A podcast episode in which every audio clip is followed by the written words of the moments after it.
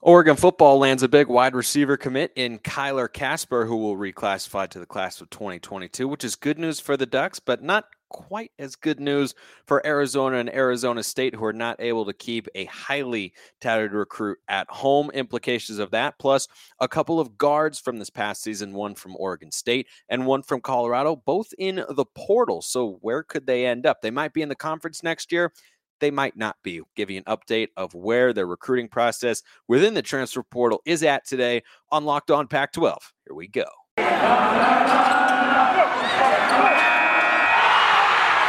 are Locked On Pac 12, your daily podcast on the Pac 12 Conference.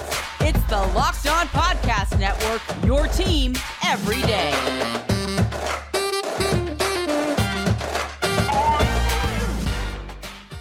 Yes, everybody, welcome in. I'm Spencer McLaughlin, your host. This is the Locked On Pac 12 podcast, your number one source to stay up to date with the Pac 12 conference every single weekday. Thanks for making this your first listen or your first view if you're watching on YouTube. Just me today. Cindy is out and about, so you're stuck with me, everybody. And I appreciate you liking and subscribing wherever you are listening to and or watching this show.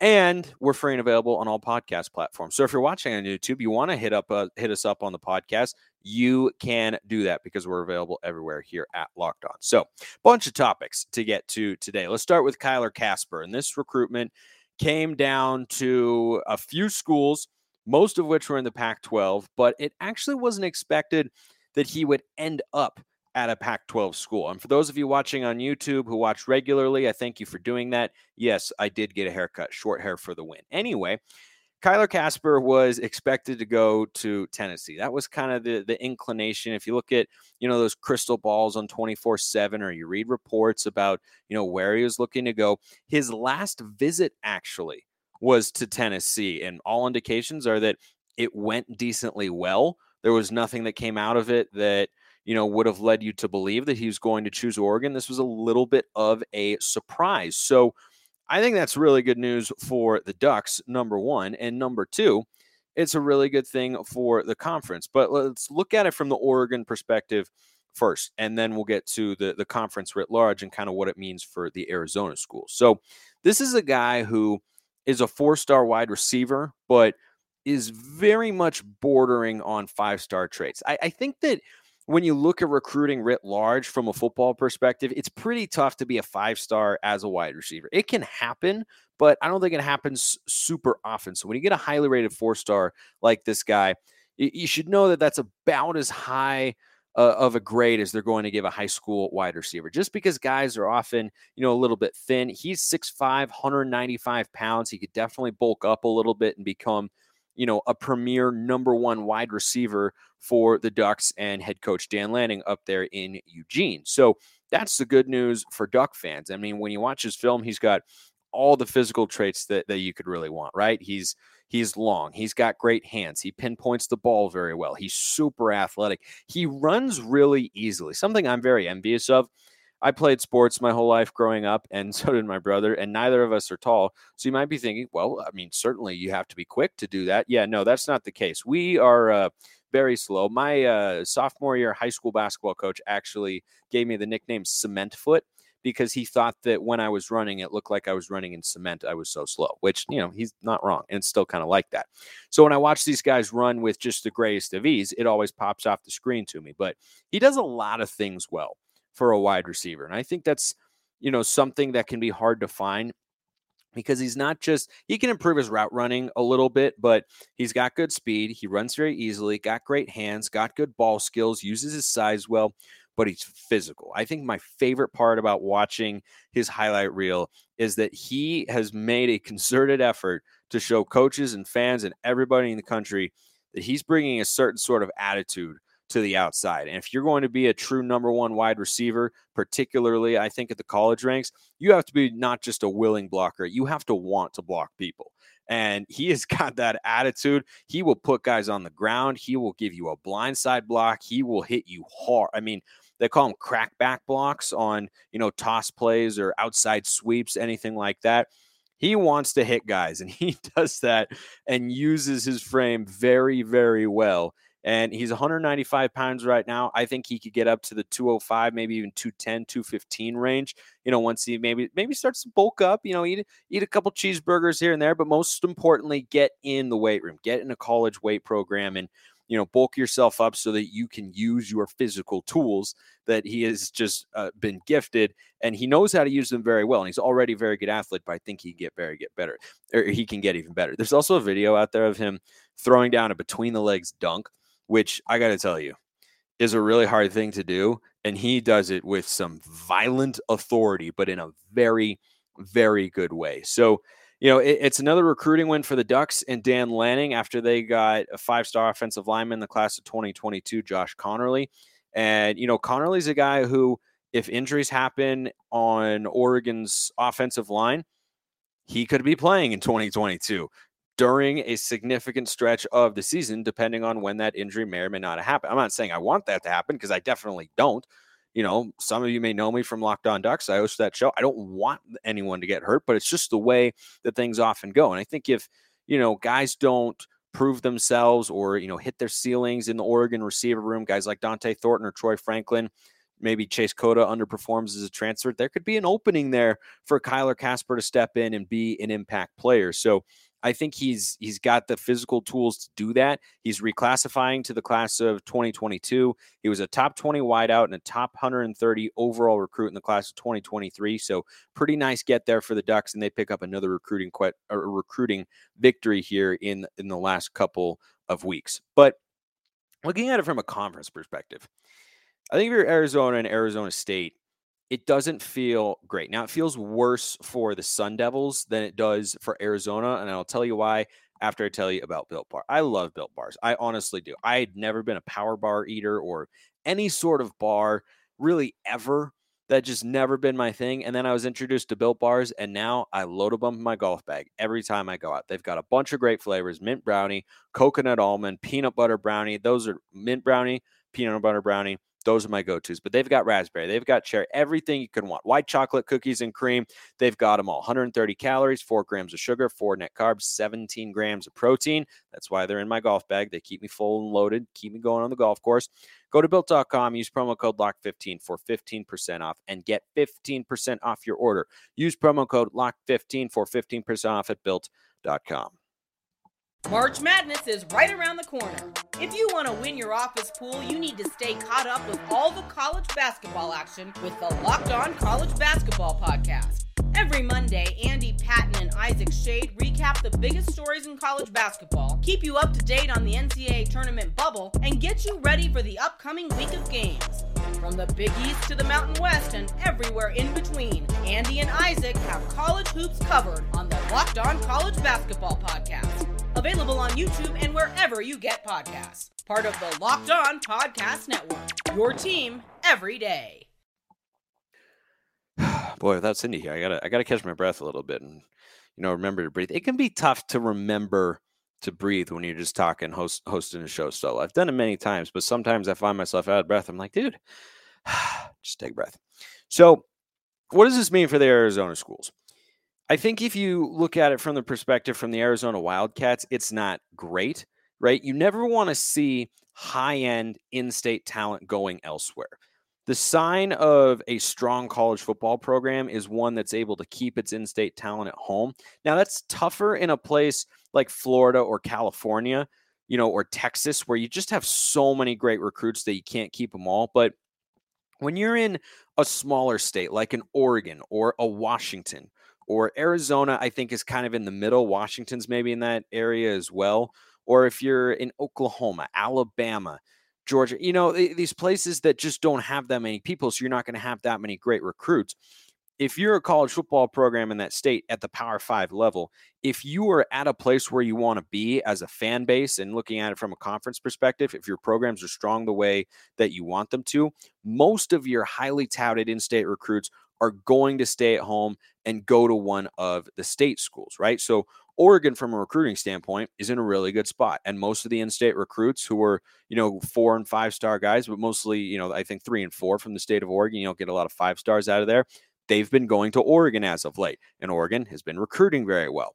Versus Arizona, that's been down the last several years. Arizona State, that you know, has been winning games, doing well, but on the recruiting trail, they're struggling in a big, big way over the last couple of years. This one in particular, they're 103rd nationally and they're last in the Pac 12. That's usually indicative of your brand as a school not being strong enough to where guys who are in state, you know, want to go just down the road and they want to explore their options elsewhere. So I think it's a little bit worse for Arizona State, but let me start with Arizona. So, you know, the Wildcats have just been unusually down. They were a team that got to Pac-12 championship games and got to a, a Fiesta Bowl with with Rich Rod and uh, I think Anu Solomon was the name of their quarterback, if I'm remembering that correctly. Wildcat fans, you can uh, hop in the comments or DM me on Twitter at smalls underscore 55 if I am getting that incorrect, but I think that I am remembering his name correctly. You know, they're a program that's capable of winning at a pretty high level in college football and they've just been down. And Jedd Fisch is trying to bring them back up. And I think early indications pretty darn good. I mean, they had a terrible season this past year, but they've been pretty terrible. And he's got the recruiting moving in a positive direction.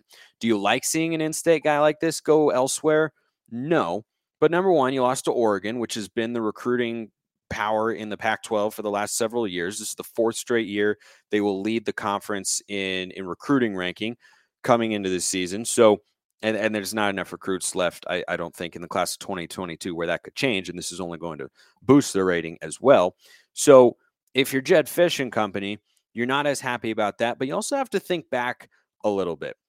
I just call him T Mac. He was uh, another pretty highly rated four star wide receiver that Oregon wanted, but Arizona ended up getting, and that was a, that was a really significant thing because you know, I, am in touch with, with Duck fans. As I said, I host Locked On Ducks and I co-host here on, on Locked On Pac-12, sometimes a solo host, as some of you have been learning as of late.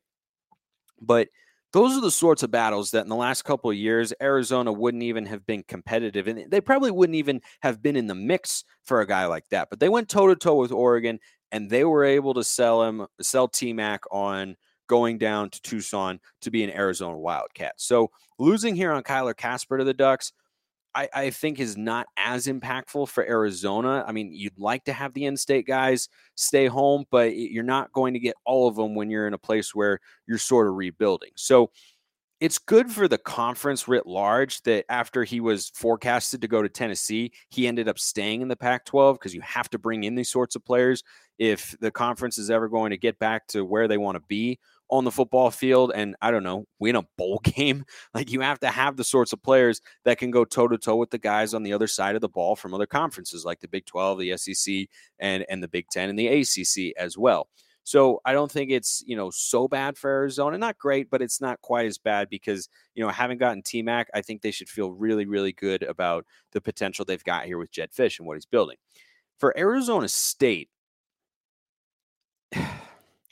you know, I've been pretty down on them here on the show since I started co hosting, and I, I, continue to be because I don't know how else to evaluate their football program. It's in complete disarray.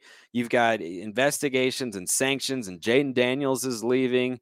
And, you know, the Sun Devils missed on both of these guys. And by the way, Arizona State in the last several years has had some really nice wideouts. Brandon Aiyuk went to the NFL, Jaelen Strong, you know, going back a few years. I think that was pre Herm Edwards.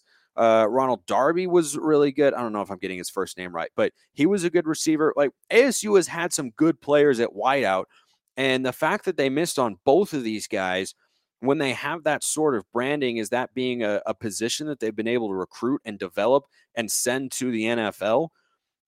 That that's not a great look if you're Arizona State and Herm Edwards. And you know, I, I will say this: unless they can make a big turnaround this season and somehow magically win nine to 10 games. I don't know how, with everything that's swirling around the program and just the overall lack of momentum they have, how you keep Herm Edwards. I, I mean, eh, say they go seven and five this year. Okay. Are you just going to keep settling for mediocrity? It's not like Arizona State doesn't have the money or resources or reputation to be able to get to a Rose Bowl, to get to a New Year's Six game, right? I think that's a reasonable next step in the development of their football program. But if Herm Edwards comes back and, you know, with everything that's been going down and they have a six, seven win season, I don't know how you bring him back because they've just got no momentum. And you need that in college football. You need momentum. And here's a guy in your backyard. He's from Gilbert, Arizona originally, but Arizona State, not that far. It's an in state recruit, regardless of how far the drive is. I don't even know. I'm not a geography expert and I'm uh, uh, geographically challenged anyway. So, their recruiting class is last in the Pac 12 this year. This would have been a nice headliner to add because he's reclassifying in the class of 2022. And instead, they're staying at the bottom of the pack. Like, that's just an utter lack of momentum. You got guys in state who want, either want to go to your rival or go to a different West Coast school. And then you, you can't bring in high level recruits. They've been pretty active in the transfer portal, but that's sort of been it. And so, everything just feels really bleak. It feels really down, and you know Utah's well above them. It feels like Chip Kelly's got UCLA in a place where they're, going to they're going to move past Arizona State if they haven't already. You know, I, I just don't. I, I don't see what the upside is right now. If you're a Sun Devils fan, I don't know how you feel good about the football program. Like, what do you have to cling to? Recruiting battles, not there. On field performance, fine. But Jayden Daniels was a part of that, and he's no longer with the program. So, it, it just seems like there's not a lot going right down there in in Tempe and um unless that maybe they maybe they have a magical season turnaround coming maybe they do but I I just I have not seen it and I don't know how I don't know how you turn that around it's it's a really tough thing to do and it just seems that you know if this year goes the way that I think it might which is probably in the 5 to 7 win range I think if you're Arizona State you have to just kind of reset because you're seeing guys go elsewhere to your rival, to other schools, and you're not bringing in high level players to be able to compete at the level they're capable of. It, it just feels like they need a, a cultural reset because they've got no momentum. Speaking of momentum, there are two guards on the men's basketball side that have entered the transfer portal that could bring some momentum and juice to their new teams. I'll tell you who they are, who they are, and where they might be going after I tell you about Bet Online, your number one source for all your sports betting, stats, and sports info. Find all the latest sports developments, league reviews, and news, including this year's basketball playoffs and the start of Major League Baseball. Head to the website today or use your mobile device to learn more about the trends in action. Bet online, where the game starts. Arizona State, man, it's just it's it's tough time. If it's tough times down there in Tempe to be a Sun Devil, and you know basketball didn't go very well this season either. But I mean, they saw Remy Martin leave and go win a national championship with Kansas. That's just that's a tough feeling. That's that's a tough, tough feeling as a program. But maybe they'll get one of these guys. Keeshawn Barthelemy and Jarod Lucas are both in the portal from Colorado and Oregon State, respectively. Lucas was with the Beavers this past year. I'll, I'll, I'll start with him. So the places where he might go according to a recent tweet from Jon Rothstein. And we all know if you are a college basketball fan out there, Jon Rothstein, if he says it, it is true. End of story. Nope, no further discussion needed. Rothstein knows. Rothstein always knows. We sleep in May. So Jarod Lucas is in the portal. Now, Washington State is in the running. They just had a guard transfer to the Huskies, actually. So there might be an opening there if if they're able to make that work. But the other schools that that they're in the mix with are San Diego State and Nevada. Now, here's here's the interesting dichotomy there for Jarod Lucas. There's those are some solid schools to have coming after you, right? Washington State with Kyle Smith, they're trending in the right direction. Had a solid season, might be poised, you know, with some young guys who I believe are coming back to take a jump th- this next year. But if you add a player like Jarod Lucas, I think that could be kind of a headliner because he's what you describe kind of as a microwave or a, a jitterbug, a lightning spark, whatever you want to call it. He can get hot in a hurry. Now he can be streaky, right? He can have a game where he's two of 13 from the field, but when he gets cooking, he can put up points really, really fast. And so a guy like Kyle Smith, who had uh, some really nice guards come through at, at, San Francisco when he was the head coach with the Dons in the WCC. He knows how to coach guards. That might be a selling point there. Lucas, of course, knows how to score against the teams in the Pac 12. Everybody who watched men's basketball this year knows that he's capable of doing that. But that's some stiff competition to be going up against. San Diego State and Nevada are both, you know, in normally tournament caliber teams. They've been in the NCAA tournament more than a couple times over the last five or six years. So those programs in the Mountain West, the Mountain West that sent more teams to the tournament than the Pac 12. Pac 12 teams got further, by the way. Just thought I'd point that out. But the Mountain West has got a lot of quality programs in there. Nevada and San Diego State are definitely, definitely a couple of them. Nevada hasn't been the same since Eric Musselman left and went to Arkansas, where he's taken them, uh, where he got them to the Elite Eight this year. I think they went last year too. I want, I think they've been to the Elite Eight each of the last couple of years. He's a really, really good basketball coach, but that's some stiff competition. So we'll we'll see where Lucas ends up going. He could go to a Pac-12 school, but based on that list, one out of three chance and if he can carve out a role at San Diego State or Nevada, that's that's a pretty good spot to be. The other guy, this is an interesting player. Keeshawn Barthelemy might not be a name that you know super well, but he's in the portal. And last I heard, he's scheduled to visit both Oregon and Ohio State. So he might be staying in the conference. He might be leaving the conference. Now, this past year, after averaging just about, I think, three and a half, four points a game, uh, did, did was second on his team with 42 assists as a freshman, but this last year, sophomore season, he took a jump in production, big time. Averaged 11 points a game while shooting 42% from the floor, 35% from beyond the arc.